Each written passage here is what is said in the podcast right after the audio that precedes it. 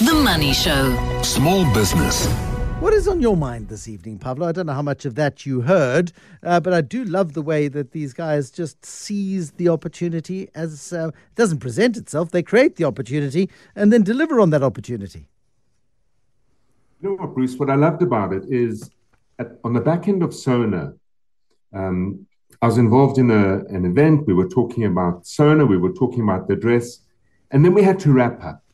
And the presenter said to me, So, what is your takeaway? And I said, If there's one thing we have certainly heard in the last two hours of the Sona address, is that if you want to get your act together, you better take responsibility for it yourself because this government, on the back of that address, has no ability to deliver anything that was promised in that two hour monologue. It really is not going to happen.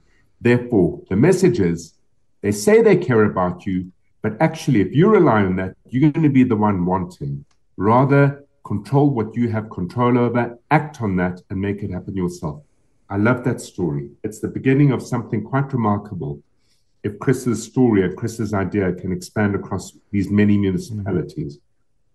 The Small Business Focus brought to you by Isuzu Easy Go. Why own a pre built truck when you can rent it? Thanks to creative solutions from Isuzu Finance. T's and C's apply. Talk to me about the two halves of a business. You're beginning to sound like a philosopher. I'm feeling like one. You know, I spoke to a, a former South African. He, he, left South Africa, I think, about 35 years ago. Um, he was a lecturer at UCT in the sciences. He had a PhD. He then got a second PhD. And he's one of these deep, deep, deep, really brilliant, brilliant genius technician types.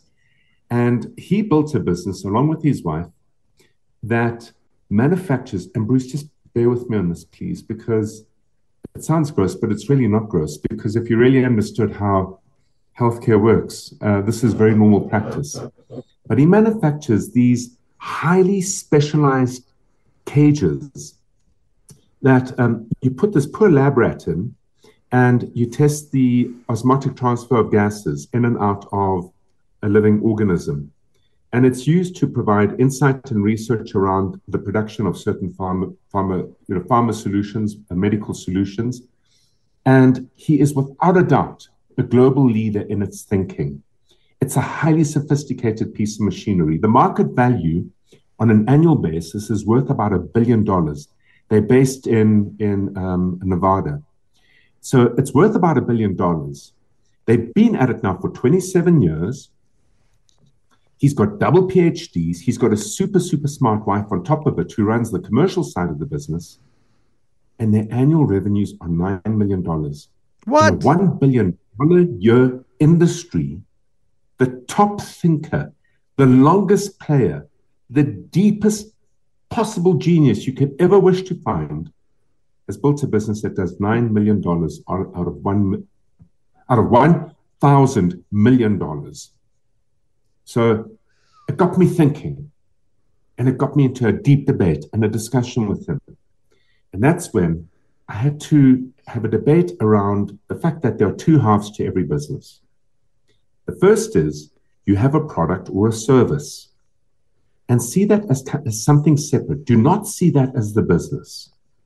The second half of the business is you have a commercial system. They are not the same thing. And each of them require different skills. They have got different designs. It needs a different kind of leadership and management. But those two halves, if they're built well, create the whole. And the whole is a business that, with that kind of product, would be dominating that sector, that industry 27 years in. Okay. So, how do we solve their problem, Pavlo, as you go into your philosophy degree? well, okay, so so well, let's use philosophy then. Okay, Ralph Waldo Emerson, founding father of the United yeah. States, poet, essayist, deep, deep, deep, deep, deep, deep thinker probably as much as this entrepreneur, but in the area of philosophy. He turned around and he said, if you build a better mousetrap, which is a very appropriate pun for this particular business, the world would beat a path to your door. And this was the debate we had about the product. It was and is and remains without any question of doubt the best of its kind in this entire industry. So, why was the world not beating a path to the door of this particular business? Well, the job of a product or service, whatever your product is, whatever your service is, Bruce, it only has one job, and that's to solve a problem for whoever buys that product or service from you. It's an issue of value for money. You've got to create a, a, a widget, a product, uh, a service that can solve a very well defined problem. The job of the second half is to create a consistent, predictable experience. And an experience for any customer is made up of how they learn about your business, how they learn about their own problem that your business can solve through the product or service that you offer, how they engage with you, how you sell to them, how you get them on board as a customer, how you fulfill your promise around the expectation of what the experience would be, whilst getting their problem solved with the product or service you offer. So those are the two halves. And this is where Ralph Waldo Emerson needs to climb out of his grave, relook at the world as it is today, and say, everybody has built really good mousetraps. The art now is beating a path to your customer's door.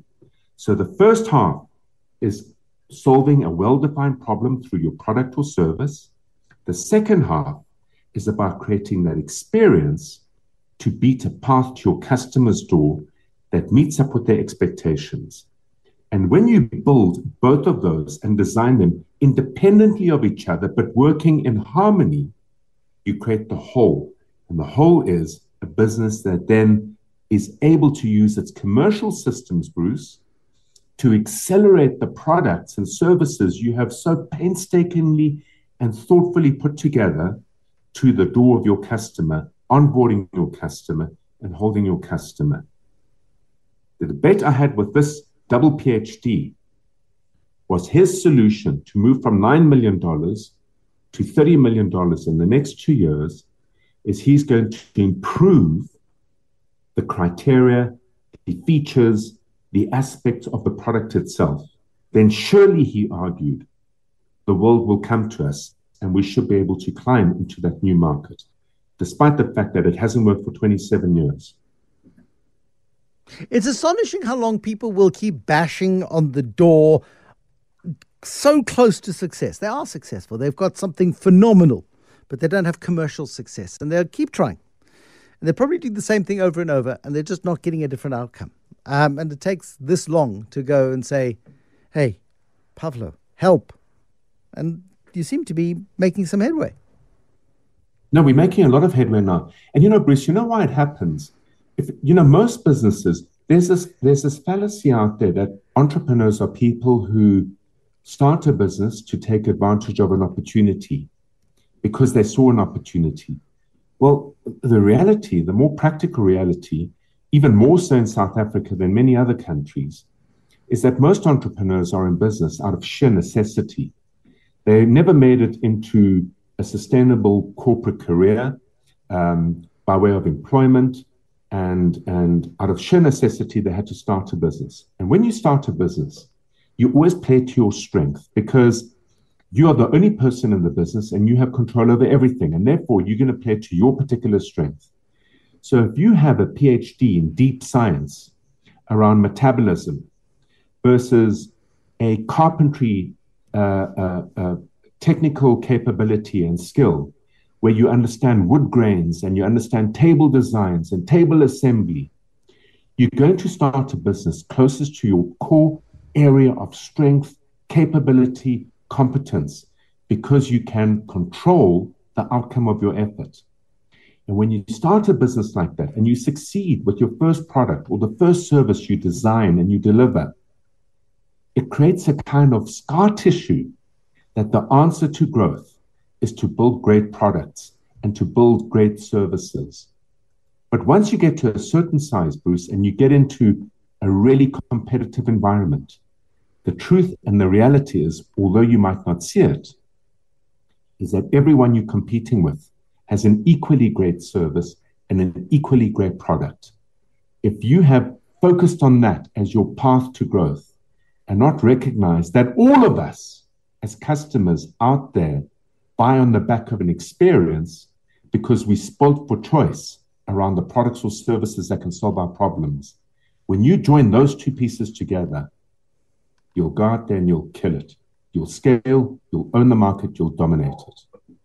But it is your job to do it. I mean, you are the boss, you're the CEO, you're the founder, you're the person who originated this idea, and it's up to you to monetize it. And if you don't do it, no one else is. Completely, completely. And that's the harsh reality of it. There are so many brilliant, brilliant products out there that have gone to grave with their founders. Excellent products, far better than anything we currently enjoy, most likely across all domains of what we buy and purchase but because they've missed the commercial piece of it, the idea that we live in an experience economy, not a product driven economy, because they've missed that, they forgot to build the second half on top of what is already an excellent world class first half. Fabulous. Pavlo Phitidis from Aurik Business Accelerator on a Thursday night.